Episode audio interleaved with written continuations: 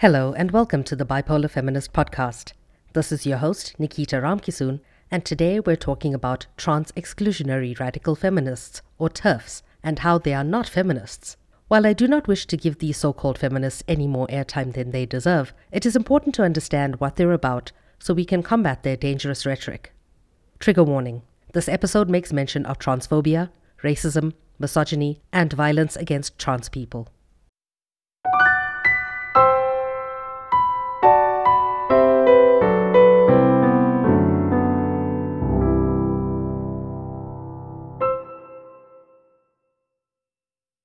Over the past two years, disputes between two groups of people, both calling themselves feminists, have erupted on the internet and off, and drawn considerable interest even outside feminism.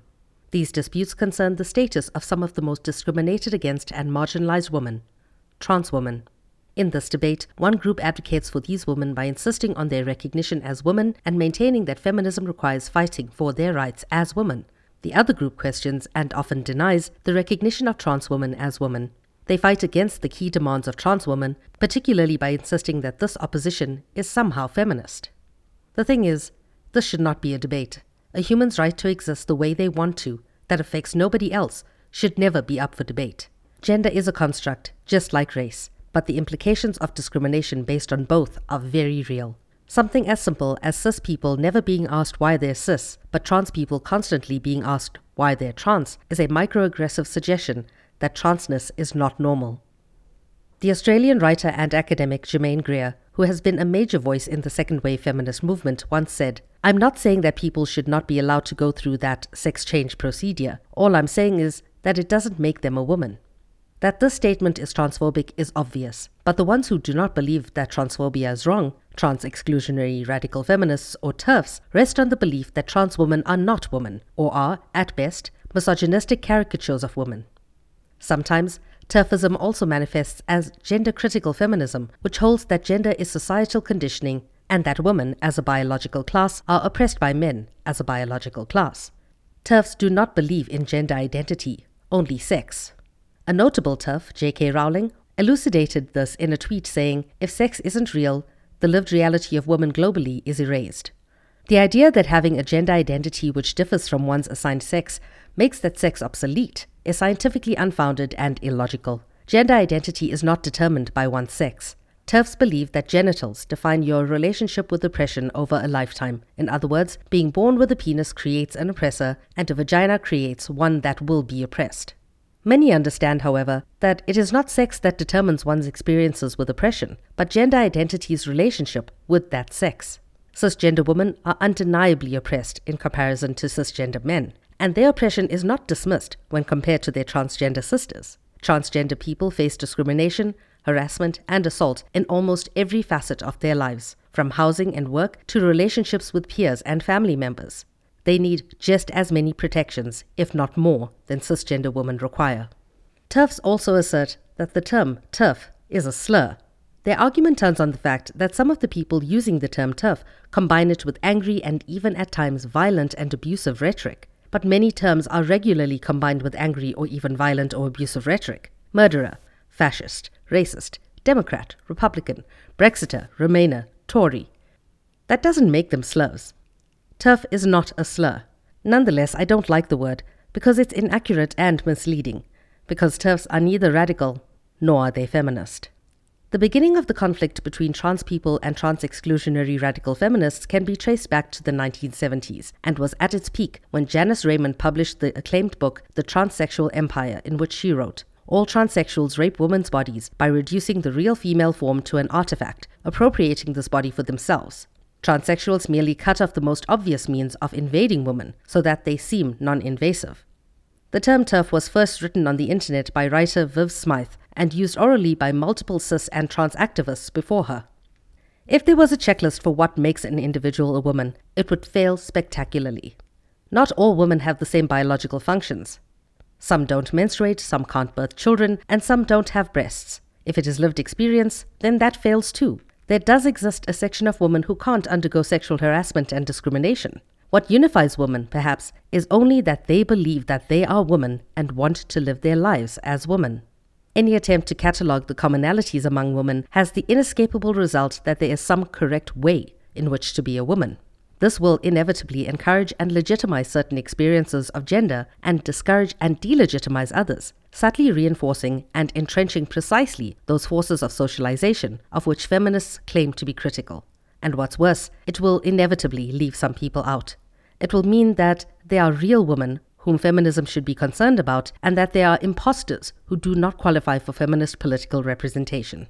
TERFs have become so concentrated on spreading anti transgender sentiment that they have diverged from their feminist agenda. They are hypocrites who work with ultra conservative misogynists to limit transgender rights and freedoms rather than increasing them for all women. By passing bills against trans inclusive bathrooms, limiting access to medical treatments such as gender affirming care, and smearing the name of Planned Parenthood, TERFs have become a blight on true feminism. While third wave feminism is deeply influenced by intersectionality and has mostly been pro trans rights, multiple second wave feminists, including influential voices like Greer and Raymond, continue to hold trans exclusionary beliefs. However, a large number of TERF issues of concern, trans women being allowed into women's or gender neutral washrooms, trans women identifying as women, trans women riding a trend, a cult, a fetish, are focused on trans women, women who are assigned male biologically and societally at birth, and rarely on trans men, men who are assigned female biologically and societally at birth. So TERFism is rooted in trans misogyny. People say radical feminists and TERFs are transphobic when in reality most of their problems rest with trans women in particular. These people are inherently trans misogynistic. Their problem does not encompass trans men. They believe that penises are inherently oppressive and that people need to be socialized as one gender to actually be that gender. They are biological essentialists while also calling for the abolition of stereotypes, patriarchy, and other institutions that rely on the very biological essentialism they believe in. The heart of TERF trans misogyny is seeing trans women as imposters. Trans women know that they are women within and that they need to live as women to achieve some semblance of mental stability, even though for many people the dysmorphia never goes away. But TERFs believe that trans women want to speak over or replace cisgender women with themselves. TERFs also believe that trans women play up the ideal standard of femininity to come across as better than cisgender women, which is bizarre. It's difficult to precisely define radical feminism, but it is clear that it includes a commitment to a very substantial overhaul of inherited attitudes about such things as femininity, masculinity, sexual desire, and relationships between genders. These attitudes, radical feminists maintain, are deeply intertwined with the sexual domination of women by men. Among other things, this typically involves not taking our desires and attractions at face value, but subjecting them to critical scrutiny. Furthermore, intersectionality in activism and justice has been shown to be of the utmost importance, as oppression can be compounded with one's gender, sexuality, race, social class, etc. If even one marginalized group is excluded from movements to which they belong, the movement loses its credibility and momentum. It instead becomes a competition of oppression, or the Oppression Olympics, as the TERFs have created by excluding anyone who does not identify as cisgender. They have chosen to direct their efforts towards hatred rather than working together against the common enemy, patriarchy itself. Indeed, I hesitate to attach the label feminist to any view that is committed to worsening the situation of some of the most marginalized people. And trans women are undoubtedly the most marginalized. Consider that 30% of trans teen girls attempt suicide, or that anti discrimination laws that cover gender identity are rare, or that 72% of victims of anti LGBTQ or HIV related hate crimes are trans women, majority black. An absolutely key component of this marginalization and discrimination is the denial of trans women's identity. To be a feminist, you do not have to be in support of every group of women. Just to take one example, white supremacist women don't deserve our support. But feminists should not stand in opposition to one of the most marginalized groups of women. Of course, defining feminism is an ongoing challenge, but embedded in the term TERF is the idea that people working to harm the interests of marginalized women are radical feminists and we certainly shouldn't take that either radicalism nor feminism for granted. What is more, extant ideas about the gender binary remain tied up in assumptions about race, racial purity or hierarchy, and ultimately white supremacy. Last year, a study by Human Rights Watch concluded that more than three quarters of the trans and non binary people killed in the US were people of color, with trans women of color at a particular risk. The same study showed that from 2016 to 2021, between 88% and 91% of the transgender people killed in Florida, Ohio, and Texas were people of color. These statistics are especially concerning given the recent surge of white supremacy and far right conservatism in the US and spreading into Europe. A study by the National LGBT Task Force said discrimination was pervasive for the entire study, but anti transgender bias, coupled with structural racism, meant that transgender people of color experienced particularly devastating levels of discrimination, with black respondents often faring worse than all others. Among the key findings of the analysis released, said black transgender people had an extremely high unemployment rate at 26%, two times the rate of overall transgender samples, and four times the rate of the general population. A startling 41% of black respondents said they had experienced houselessness at some point in their lives, more than five times the rate of the general US population. Black transgender people live in extreme poverty, with 34% reporting a household income of less than $10,000 per year.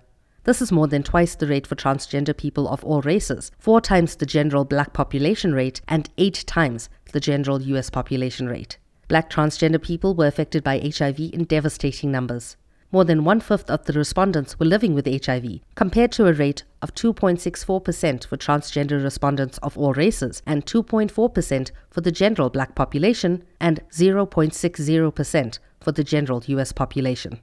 Furthermore, half of all the black respondents who attended school expressing a transgender identity or gender nonconformity reported facing harassment. Nearly half of black respondents reported having attempted suicide.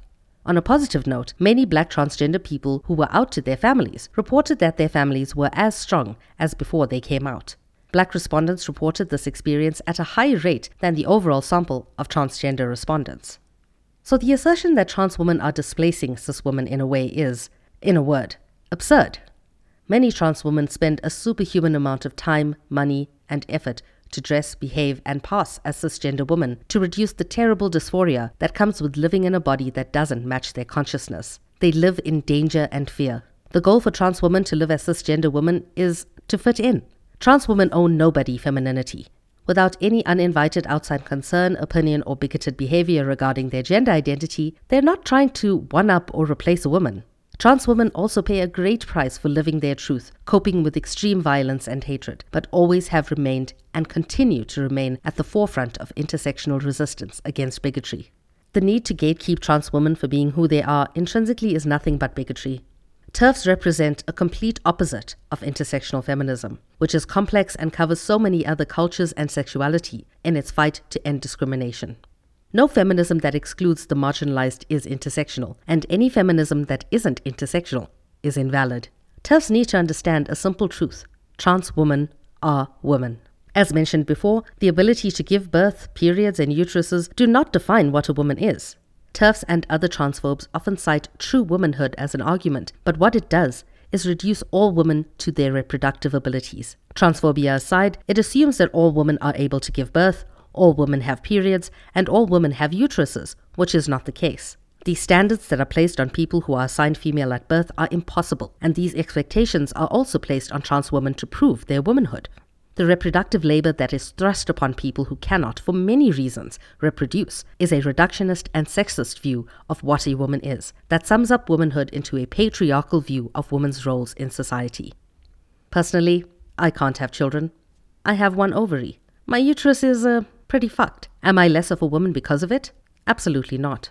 Bearing offspring is not the rent women pay for existing as we want to in this world. Those who deny trans rights while claiming feminism would prefer to be called gender critical feminists, but that term too is terribly misleading. By definition, feminists are critical of gender, of course, within feminism, there are disagreements over whether we should be working to eliminate gender, expand our range of gender categories, and or reform society so that gender does not carry the same weight that it currently does. But no feminist at all thinks that gender is fine as it is. Calling people gender critical feminists suggests that people like me, and indeed trans feminists, are not making critical points about gender. A clearer term is called for anti trans activists. Using the term TERF leads to misguided battles over what counts as a slur and, most importantly, obscures the truth about the nature of the real battle at hand. At the core, it is a contest over the rights of trans people. That is what needs to be understood and foregrounded. The words we use can help to determine how those rights are shaped and protected, or not. The concerns of these so called feminists are dog whistles, subtle political messages that are intended for a particular group. In this case, the particular group is transphobes. Trans inclusive feminists, or feminists, can recognize these dog whistles for what they are. But for those who aren't as well versed in TERF rhetoric, these phrases seem benign and good natured. If you read between the lines, these concerns show their true colors that TERFs believe that trans women should not be allowed in women's washrooms because they aren't real women. Trans youths should not be allowed to transition because they aren't really trans, they're just confused. That trans women should not be allowed in women's spaces because they are not women. They believe trans women are a threat to cis women. TERFdom is arguably the most reductive and restrictive approach to feminism. The phrase TERF in and of itself is an oxymoron. How can a group advocating for equality also promote exclusion? Although the word radical is in their name, TERFs have more in common with conservatives than they do with any feminist activist of today. TERFs have a long history of aligning themselves with anti feminist causes just to deny trans people their intrinsic human rights. Feminism is, at its core, about liberation from patriarchy.